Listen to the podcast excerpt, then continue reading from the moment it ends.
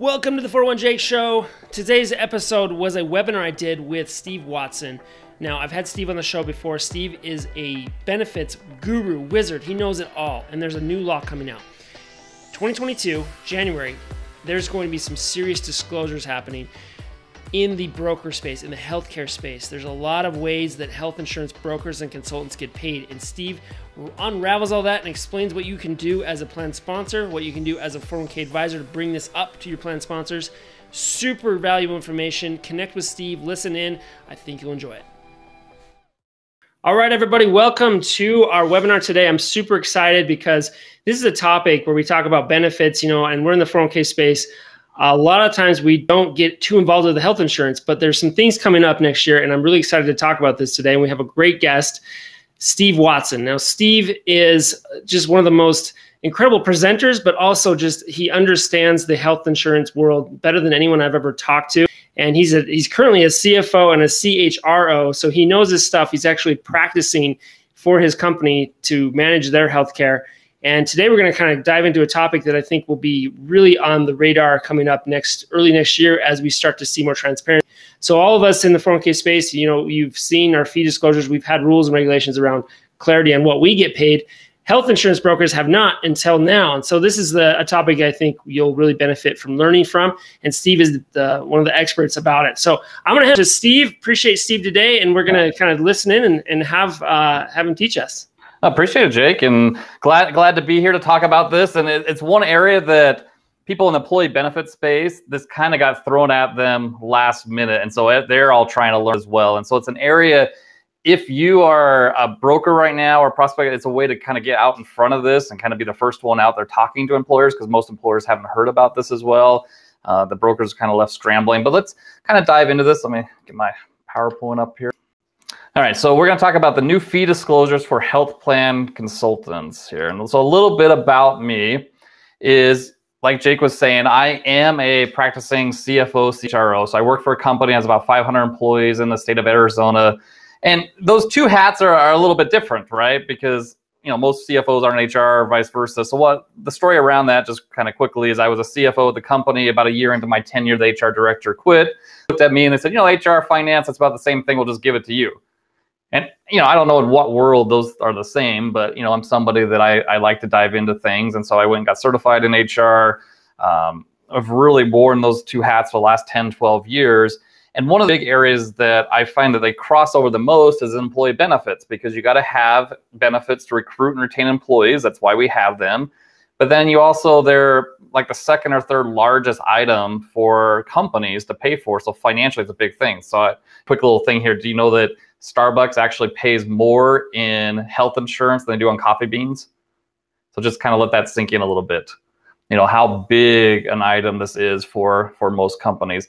And what I found is that a lot of people like me just don't know a lot about this area. You know, CFOs and HR professionals out there. So I founded a, a group called Trend Breakers to bring employers together to share ways to break the rising trend of healthcare costs. And I also host, you know, three different podcasts. So you can go subscribe. Had Jake on on the Trend Breakers podcast. Uh, it's really focused on helping employers break the rising trend of healthcare. And then I also do a couple interviews. You know, once a CFO interviewing CFOs, and then interviewing HR professionals on their journey there. So you can look up those podcasts. Let's jump into today's topic. And so again, most of you, you know, you're very familiar with the 401k space and the fiduciary responsibilities around that, especially from the plan sponsor. So when I when I meet with my advisors, when I meet for people in 401k, one of the things I don't want to end up in court. I don't I want to make sure that we're doing our due diligence, we're doing our RFPs, we're looking at all the fees and doing all that that stuff within there.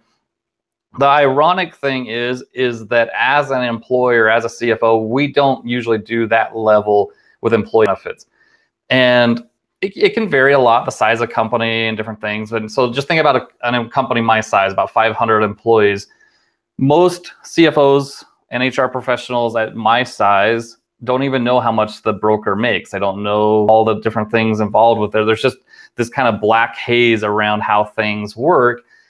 But yet I've had this fiduciary responsibility I just didn't really know about. And that's all changing because of new laws that are been coming out. So at the end of 2020, There was the Consolidated Appropriations Act. So, you, when President Trump was ending his term, there was that big $2.3 trillion spending bill that was going through the process. It got passed on 1227, so right after Christmas. And you know, it has a lot of stuff about PPP loans, you know, money out there helping kind of like was, you know, 2,000 page bill out there. But tucked into that bill, there was a couple big things for this space of employee benefits. One is around medical surprise billing, and there's a whole other webinar, whole other podcast just about medical surprise billing and you know transparency requirements for hospitals, for medical providers, and different things. Much, much needed. You know, I, you know, all of us, you know, we show up at the doctor, we really don't know how much that bill is going to cost and stuff like that. But again, that's a whole other thing. But tucked tucked into this law on 1,713 was a section called, you know, this section 202, is disclosure of direct and indirect compensation for brokers and, and consultants. And this has been on the table for the last, you know, three, five years there. There's always been a lot of pushback uh, from big brokerage firms, big, you know, publicly traded firms on not having this in there. And the ironic part about it is, is nobody really knows how this got in there. You know, whether it was like a committee member mistake or somebody just tucked it in there and then they forgot to pull it out, or but it got signed. It got signed, it got put in there. You know, these these disclosures, and it kind of caught the industry off guard. Like they weren't ready for this, they weren't expecting this, and all of a sudden it became law. So what at a very high high level i'm a lawyer so you know don't you know you, you can go read the law yourself you can go get your lawyer stuff but at a very high level what does this say it's plan sponsors aka me employers are responsible to know all the direct and indirect compensation above a thousand dollars being received by cover service providers. Again, this is very new.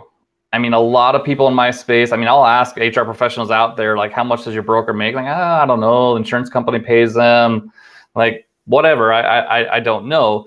But now you are required to know and it's more than just the broker knowing how much the broker makes you know down here below you know tpas the pbms group purchasing organizations medical management providers stop loss wellness who is making money off of your company and how much are they making who's paying who just became law that i as a plan sponsor need to know those amounts so the ultimate responsibility. When I first heard this law, I was like, you know, that's actually a really good thing. It'd be nice for these people to, you know, disclose their compensation to me. Great, whatever. The piece that caught me off guard personally was this part in yellow that, you know, this is quote from these lawyers out there, but it says similar to service provider disclosure rules in 401k, profit sharing, pension, whatever. It says if such disclosure does not satisfy these requirements, aka you didn't get them or whatever, the compensation paid to the service provider will be by definition unreasonable. So all you 401k people, just let that kind of sink in a little. So if I, as a CFO, I work somebody that I don't even know how much they're getting paid, automatically the Department of Labor is going to classify that as unreasonable. And according the payment of the compensation service provider will result per se in prohibited transaction. And it's on me. I'm the one to get trouble. And they talk about, you know, the ability to pierce the corporate veil and, you know, file a lawsuit against me that I'm not, you know, keeping my fiduciary responsibilities under ERISA. So it's a big, big deal for CFOs and HR professionals now to make sure that they're getting this disclosures, this compensation requirements, and this is information that we haven't had in, in the past. And again, it's just rolling out right now. You're starting to hear buzzes around it. You're starting to hear buzzes in like the broker world and stuff about this it hasn't hit my world yet. I, you know, again, it's new stuff like that. But when I talk to other CFOs, they're like, I haven't heard about this. HR professionals haven't heard about this. So this is uh, something that you know, with your clients, if you're an advisor, it's something to share with them. If you're an employer, it's something for you to get more more information about. And and a lot of it is some people will say, well, I kind of already know the compensation or I kind of know stuff like this. This is something I've I've been working on the last few years of trying to find out all the different ways that a broker gets paid. And again, as a buyer, as a CFO, as an HR professional, I kind of knew about one, which is this first one about medical commissions. You know, I, I remember I got a 30% rate increase one year, and I remember looking at my broker across the table and just thinking, it's like, wow, I'm getting a big rate increase, but my broker is getting ready to have a 30% raise that's just not right. It's you know I had in my head that they were getting paid, and so we started to negotiate this stuff here it, I what I didn't realize until I became a fractional CFO and started working for an employee benefits brokerage agency as a CFO, working on their budgets and different things about all these other things that are inside of their their compensation. And this is the area, these other four areas is what brokers are really worried about right now about how to disclose this stuff, how to work on this. And so let, let's talk about them. So again, if you're you're an employer, it's important to understand how the past has been working, how much they have been getting paid. So as you start to look forward and start negotiating rates, you'll be aware of these things. So let's talk about. So the first one, medical commission. Usually, insurance carriers will pay either per member per month fee. Usually, if they're up to you know 50 employees or 100 employees, there's a set amount per employee that they'll pay, or they'll pay a percentage. You know, it could be five percent, three percent, four percent of the total premiums paid out. Um, again, when I say broker compensation, this goes to the agency, and then that individual broker probably gets you know 20 to 30 percent of that total thing. That's how that individual gets gets paid there. That's the medical commissions. But the second one is called medical overrides. So how this works is, is if you're working with Blue Cross and Blue Shield or Aetna, it doesn't really matter. They all do this stuff. But if you have a big enough book of business with, let's say, Aetna, you know, you get over a certain threshold, they may be paying you 5% right now on all your commissions there. But if you get over a certain threshold, they throw on another 1% to 2%. So sometimes the bigger you get, the higher those, those overrides get. And it's these overrides that have never shown up, usually are not disclosed to employers. Um, you know, they would argue, you know, for, for me on a 5,500, these medical commissions would show up there, but these overrides wouldn't. And brokers would argue that, well, it's more general. It's my whole agency, my book of business. It's not specific to that that company. So there's a lot of money flowing through on these overrides that employers were never aware of. A third one is bonuses. And so I actually became a licensed broker just so I could peek behind the veil to see what things were going on. I started getting all these flyers from Blue Cross saying, you know, sell this this amount of business, we'll give you an extra 20,000, sell this one, we'll give you an extra, you know, so many per employees. There's a lot of bonuses either for new business or for retention bonuses for keeping there that employers aren't aware of as well. And you know, it was always something frustrating. This was another area I was frustrated as an employer to learn about is, you know, I may have four or five plans that that broker's presenting to me and to realize that maybe you know two of those plans there might be a bonus tied to it and these other three plans there's not a bonus to it. And so is the broker pushing these plans for me to sign because it's good for them or good for me? And so that's just an area that again they'll have to start disclosing. Fourth the fourth and fifth areas ancillary commissions and overrides again is another area that i wasn't aware of but it's all of the compensation tied to non-medical things. And so think about a company, there's the medical benefits, but then there's a whole bunch of other things that, that we have for benefits. There's the dental plan, the life insurance plan, the short-term disability plan, all these other kind of ancillary lines. There are, you know, 10, 15% commissions tied into those ones. And there's also overrides as they get bigger and bigger and sell more, there's money baked into those, those things. And so as much as a CFO might be negotiating the medical commissions piece of it, I, have seen brokers that lower this down so they can close the business and then they don't disclose this ancillary money and they're making more money over the ancillary lines than they are on the medical commissions. Well, again, that all ends starting next year as far as having to disclose all of it. And then the last one, again, there's many other areas, kind of smaller ones, but in the last area, and this is kind of what ties into this new law, is these revenue sharing agreements. So there would might be a broker that brings in a PBM, a pharmacy solution there, and you know there was one here in the valley in, in Arizona that they were getting every time a script was written, written that broker would get you know a dollar or 50 cents or something. They were making money off of the solutions they were bringing in either the payroll system they were bringing in the um, tpa they brought in or, or, different things. They were paying to these areas. Again now all of this has to to be disclosed. But i just want you to let that sink in. I'm going to tell you a little story to make this kind of more more relevant and stuff. So there was a school dis- there's a school district in Texas that I was talking to to an advisor that lives in that that area. This school district is huge. They had 3,000 employees. I think they were spending around 30 million dollars on on medical commissions, and they went up for a big RFP. So one of the you know big firms went and bid on this stuff like that, and they one firm bid sixty thousand dollars in compensation $60,000. I mean, it's a lot of money, but $60,000 spread across 3,000 employees, across $30 million stuff is, is peanuts. It's just so small. I mean, we're talking to my one advisor. He's like, man, I wouldn't even get out of bed to get $60,000 to go work with that big, big of a company. But this company, the school district, was adamant, went before their school board, everything, saying it's $60,000. This is what's in there. It's signed in there. This is what's disclosed in there. It's only $60,000. Well, let's kind of think about these other areas. Medical overrides.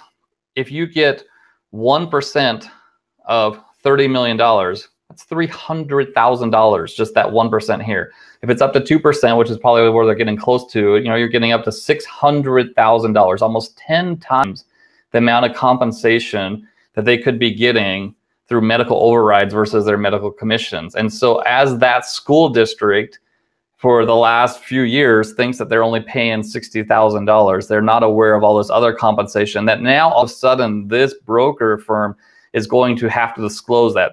How do you think that conversation is going to go this year? I mean, just let that sink in. And that's not including the bonuses, ancillary, all these different things.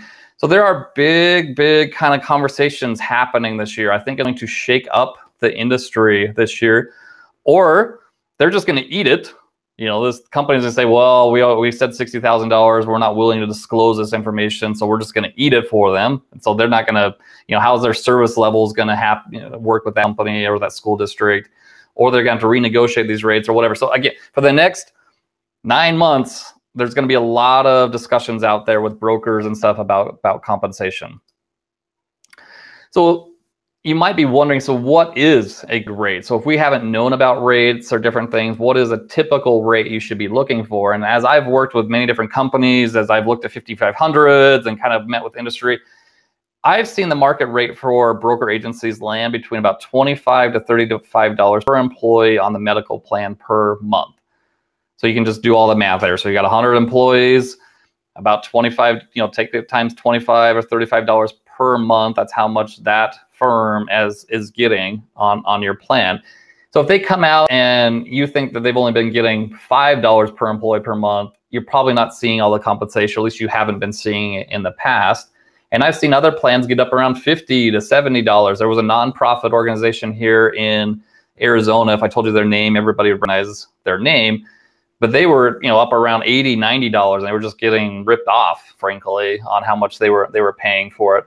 But this is usually the typical size. I've been paying $25, my, my plan for the last eight years. And so about $17 has been on the medical side, about $8 for the ancillary lines, Rounds, you know, $25 even is what I'm paying for a company with 500 employees. So the bigger you get, this should be going down too. I mean, size size matters up to a point, and then all of a sudden, between 500 employees and 750 employees and 1,000 employees and up, that that scale it should be going down. Um, so what do I recommend companies do right now? So I call it a stewardship review. Love this this term around stewardship. You think about the old, you know, castles in England and stuff like that, where they had stewards. The kings would appoint stewards to them to look over their their lots and different things, and so they had the responsibility and the fiduciary responsibility over over that area. So I highly, highly recommend employers do a stewardship review with their brokers right now. Right now in the spring, before all of this this works, is to do a stewardship review with them. What does that mean? Is just pull out a piece of paper. It doesn't have to be fancy. You could just email your your advisor right now and say on one side, I want you to list out all the services that you provide. You know, this is a time for you to shine. I do this, I do this quote, I talk to this many people, I do all these things. These are the things you've asked me to do. Here's the other things I provide that you haven't asked me to. Let's just all list them out here. Services provided. And then I, on the other side, I want them to list out all the fees they've collected and trend it for the last two or three years. So I want to see the medical commissions, the bonuses, the override, all these different things. And this, frankly, this was an area that was hard to get people to share in the past, which now by law, starting in 2022 and forward, they have to disclose to you up front. And that's kind of, I didn't talk about this in the, when I talked about the law. This all kicks off in January 2022 for new plans renewing then they're supposed to tell you before you sign on the dotted line, before that plan kicks off, how much money they're going to make off of bonuses, overrides, all these these different things. So write down all the services provided, write down all the fees collected, and hopefully you're both smiling. you know that's what that's what capitalism should be is when we're handing our money over to somebody they're giving us a product or a service we're both happy about that transaction i know what's going to happen again this year is that you're going to have a bunch of people that they're providing lots of services but they were indirectly saying they were only getting paid x and they were really getting paid y and people might have been smiling around the part x but now that they see the other y like that school district we'll see. We'll see how this plays out. I mean, Jake and all you folks that have been in the 401k industry, you guys saw this happen 10, 20 years ago when it rolled out in the 401k area and how that changed that that industry. I'm going to I'm expecting that sort of thing to happen in the employee benefit space over the next next few years. So as far as questions. I'd love to kind of answer any of your, your questions. I was trying to kind of keep this high level and stuff, but just show you some of the, the things that are coming down down the pipe. I'm happy to go into diff- different areas there. So I don't know, Jake, if you got any questions there, anybody on the chat? Yeah. Yep. Sal asked a quick question uh, earlier. He said, "Does this affect brokers who sells supplement supplemental insurance?" I think he means um, like other ancillary Like- insurance. Does this like apply just to employer benefits? So it's mainly on the ERISA plan. So it'd be you know health, dental, long-term disability. So those, some of those worksite benefits, it doesn't affect them. However, most of those benefits get sold to the company by these big brokers that do the medical side. So Mike, if you're going to disclose 95% of your, your commissions, if they don't disclose that other 5%, I think they're setting themselves up to to fail. And so my guess is most of them are going to start disclosing all of it. So if you are just if, if all you do is sell these supplemental benefits, then no. Um, but if you're partnering up with another broker, then yeah, you're going to have your compensation disclosed. Nice. Yeah. So, I, and those are some really good points. I think is to be proactive. As we all know, in the benefit space, it gets really busy in the fourth quarter. You know, renewals start to happen. Most most companies I find are on like a calendar year, and so this is really going to, I think, be a disruptor.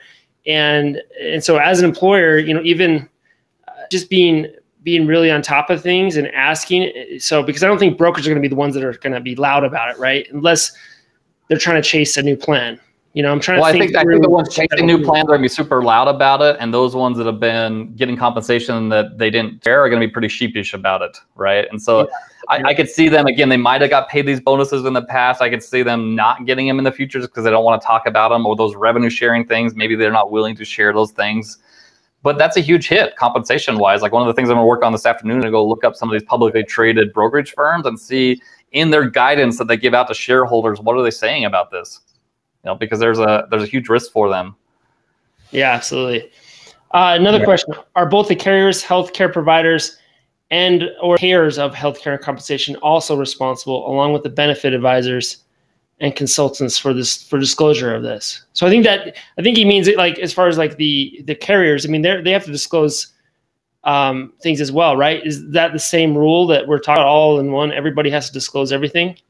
Yeah, so it's the ones that you have a direct contract with are supposed to pay, are supposed to disclose who they are receiving compensation from. It's not who they're paying compensation to, right? So, so mm-hmm. you insurance carriers, yes, they would have to disclose this stuff, but they're supposed to be, if they're receiving stuff from them, they would have to disclose. But usually they're the ones out paying, right? They're the ones paying the brokers, they're the ones paying these these different things. So does that make sense?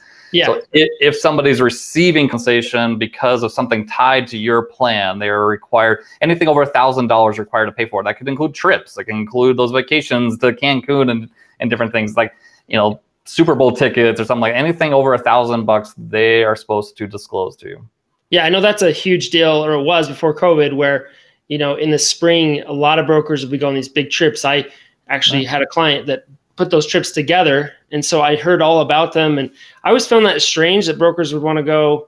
I mean, they would sell you know one product, kind of bounce around product to product because of the different trips they would do as incentive.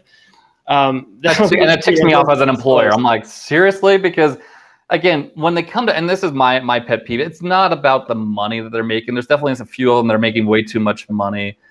It's the alignment with them. And so the example I use, I don't really care how much a pharmaceutical sales rep makes or the trips they go on or whatever. They're they're representing that company. They're selling products for that that company. Where it starts to matter for me is if my doctor is prescribing that prescription or that script because a trip or a fee or different things, because that doctor's supposed to be on my side of the table, right? They're the ones helping me navigate this world. And so when brokers come and meet with me as a CFO, that's what they're presenting. I'm the doctor. I'm not biased. I work for you. I'm not tied into these carriers or different things. But you start diving into the compensation, there is a lot of biases built in. There is a lot of bonuses and things built in there. And so they've kind of played both sides of that, that it's going to hopefully end here pretty in the next few years. And so that alignment matters to me is I want brokers to represent me that I I discuss the compensation with, that I set the compensation with, and they work on my side of the table. Yeah, it's interesting. I, it kind of makes me think about the different, the separation of the size of the employer group, right? I think we find in the 401k world that the larger the group, the more uh, likely uh, you hit a certain level of enterprise, you know, massive companies, it is more that consulting arrangement. It's a flat fee. Where we lost Steve. There you are. Uh, where the, the, middle area where it, it kind of gets a little bit gray. There's you know some compensation being paid from the funds as well as like um, an annual fee. I mean, there's all sorts of fees that get tied into that. Do you think in the benefits world, as far as health insurance, that this rule will eventually get everybody to that same where you know, everyone just says we're a consultant, we charge this amount, and every year we kind of raise it a little bit based on inflation? I hope so. No, I, I, really do. I, I, really think that's where, where it's moving to. And and some of the brokers have been out there touting this as their competitive advantage, that they were the ones being transparent. They're the one now every they're gonna lose because everybody has to be transparent with it. But yeah. it, you know, you bring up a point that size does matter with companies. And so if you're working with a company that has less than 50 employees, less than 100 employees, this probably isn't going to be that big of a shock. I mean, the, I mean, think about a 401k plan. If you're only working with a company with three employees, the amount of money you're making is very, very little, right? Because of how right. how big they are. And so an employer may look at, oh, you're only making 500 bucks or thousand, whatever. That's small. Where I see the biggest hit is going to be with company between about 100 employees to to a thousand employees because a lot of times they're on these like kind of small group compensation arrangements where it's this 5% these bonuses and these overrides and companies don't realize that they can negotiate the fees down once they get over those thresholds, almost like 401k. If you get over a million dollars in assets and $10 million in assets, those record keeping fees and everything come down. Well, employee benefit stuff, it comes down as well. It's just employers aren't aware of that it can come down. And so they milk, brokers tend to milk those compensation arrangements. And yeah. Right. You're seeing my biases come out.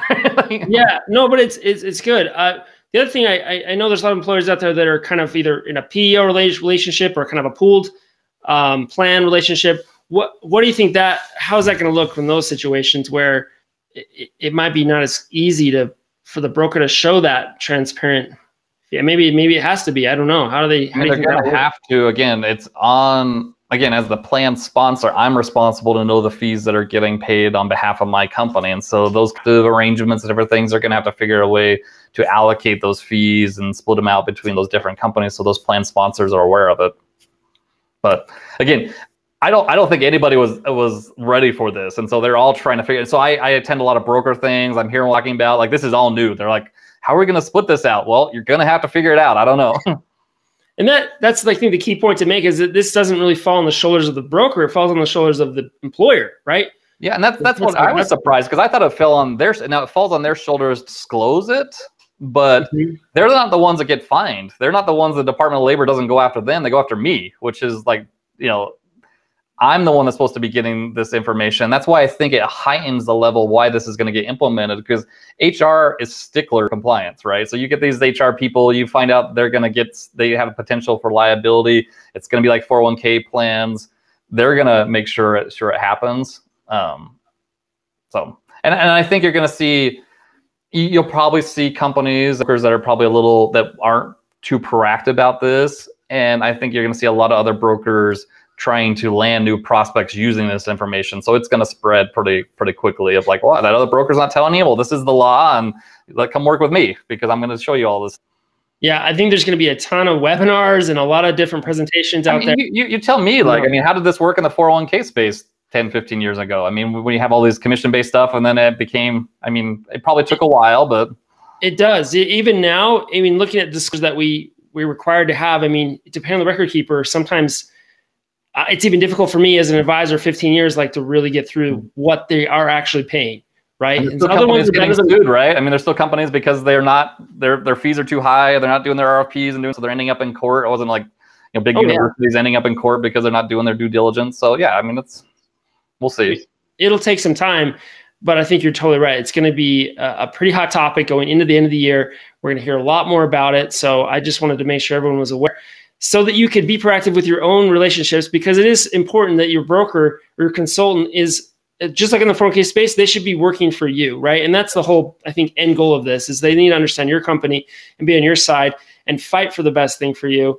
And if they're getting paid to, with a, and have a conflict of interest, then that needs to come out. So uh, in the end, we're all we all want the same thing as far as everybody, you know, everyone has to make money. Everyone's working hard to get the benefits they need. But what's fascinating to me, and, and we talked about this in the last show with you, the size of expense from the benefit side versus the 401k side is extremely a lot larger. Yeah, so just, so just an example for the CFO side, when I'm looking at my my P and and the expenses that the company's paying, 500 employees, I spend for my financial, my 401k advisor, record keeper, I don't know, you, you probably like throw me over the coals here, thirty thousand dollars, forty thousand dollars. You tell me if that's high or low, but that's about what I pay there. Workers' comp and property and casualty, they're probably getting forty to sixty dollars worth worth of compensation. Um, the employee benefits advisors they're getting 140,000 and I'm on the low end for my company. But for the benefits it's 3.4 million dollars is what I'm paying in you know healthcare insurance for my company, K matching all that stuff's probably you know 2 or 300 two or 300,000 dollars. So it's 10x the amount. So it's a yeah. big big number which is why when we show up as, as 4K people, we're talking about, well, we can save you some big dollars here. It, it's, yeah, it's nothing bad. compared to what we're going to do. So that's why, you know, if you're on this and you're not sure what to do, I mean, the first thing to do is talk to your current consultant and broker and, and just see what they tell you about this right. and just kind of get the ball rolling right now because you know as you get into the last year it's going to be tougher to have that discussion. Well and, it, and it's frankly the biggest opportunity areas that companies have. There's a bunch of money baked in there that they can save and that's a whole other webinars on how they do this. I, I mean i say $500000 i'm just kind of rearranging how i purchase my benefits and didn't impact the, the employees. The fact is most people in hr and finance aren't aware of these things. They're not really involved in it. They just kind of trust the brokers giving them all this best information but yet when you look about a 401k advisor they're very good at like having committees and and looking at fees. I mean they already know how to do that skill set. And you look at comp claims they know how to manage claims. It's just how to get them to take those two skill sets they already have and apply them to the employee benefits world that's where i think the power is going to come in. So if you're a 401k advisor and if you partner up with employee benefits brokers that's where i think there'd be some power. Like how do you take the two sets and apply them to the different areas? Yeah and help i think when you find those savings it's it's going to allow the company yep. to invest in other areas, whether that's well, that's what I just helped a company here in Arizona. They were spending six million dollars on employee benefits. They ended up saving about five hundred thousand dollars last year. Well, guess where their money? They put in a four hundred one k. So they increased the matches and different things in 401k. Because most companies, yes, they want to kind of keep it for themselves, but a lot of companies will just say, let's you know increase wages, let's increase benefits, let's kind of use this money in a better better way instead of just giving it to insurance companies. Right. Yeah, because then it's going back to the long version of why the 401k can be successful. Because we used to have a pension was a liability. Now it's off the books and it's it's a 401k, but we don't force or get people educated enough to use the 401k to be retirement ready. So if you had a, a team or a group of people that are ready, it's healthier for the business long term, right? It eliminates the risk of having you know an aging demographic needing health insurance that you're paying for yeah, and, and, and, frankly, it's one of the reasons health insurance is one of the reasons why companies are paying less and less to 401k pensions and stuff like that because they keep going up. I was like 20 years ago, and a family plan was five thousand dollars. Now most deductibles aren't even five thousand dollars. Now an average family plan is like 20k. It's it's a car. You know, we're like basically buying a car for all of our employees for those same benefits that we had 15, 20 years ago, and so it just keeps sucking more and more money out of out of companies and that's why I'm excited about trying to break that trend and do stuff so we can put that money back into other areas. Yeah, exactly. Awesome. Well, is there any other questions anyone else has? Anyone Rand, or you can put it in the chat or the question bar. Um, I really appreciate Steve you taking the time today. This yeah. is this is an interesting topic. I think you're going to hear a lot about, and Steve is one of the best ones. So you can reach Steve. Right. He's all over social media. He's got three podcasts. He's got Trend Breakers, which is a consulting firm to help you if you're in charge of your own benefits and you want somebody to share this last, last, slide here. So yeah, it has all my contact information on it. Yeah, here, perfect. So. Yeah, pull that up. Yeah, uh, so make sure you connect with Steve and start um, listening into to what he's doing because he, just like um, you know a lot of brokers out there, you know they're there to represent and help you, but Steve is actually in your world. You know, if you're in charge of your benefits. So um, let's see if there might be one more question. Just a thank you. So, cool. all right. happy to connect with all of you guys. So again, Steve Watson CPA. That's how you find me because there's a hundred other Steve Watsons out there. You can look up trendbreakers.com. Highly recommend these podcasts. You know, listen to them. Really great experts on there. It's where I'm learning a lot of this information. There's one from Jen Berman, who is actually an ERISA attorney talking about this very topic. And so it's more of a deep dive, about 40, 50 minutes about this. If you want to learn more about it, highly recommend sharing that episode with other with your clients as well. So yeah, I've done the same. I mean, you have some great guests. I it's it's one of my favorite podcasts. I drop it on you know, I'm a long drive to catch up on so many good topics that are really relevant and helpful. So yeah, definitely follow Steve and get uh, get some good information from him. Cool. Well, thank you. Appreciate it. Okay. Thanks everybody. Have a wonderful Thursday, and we will see you soon. Thanks.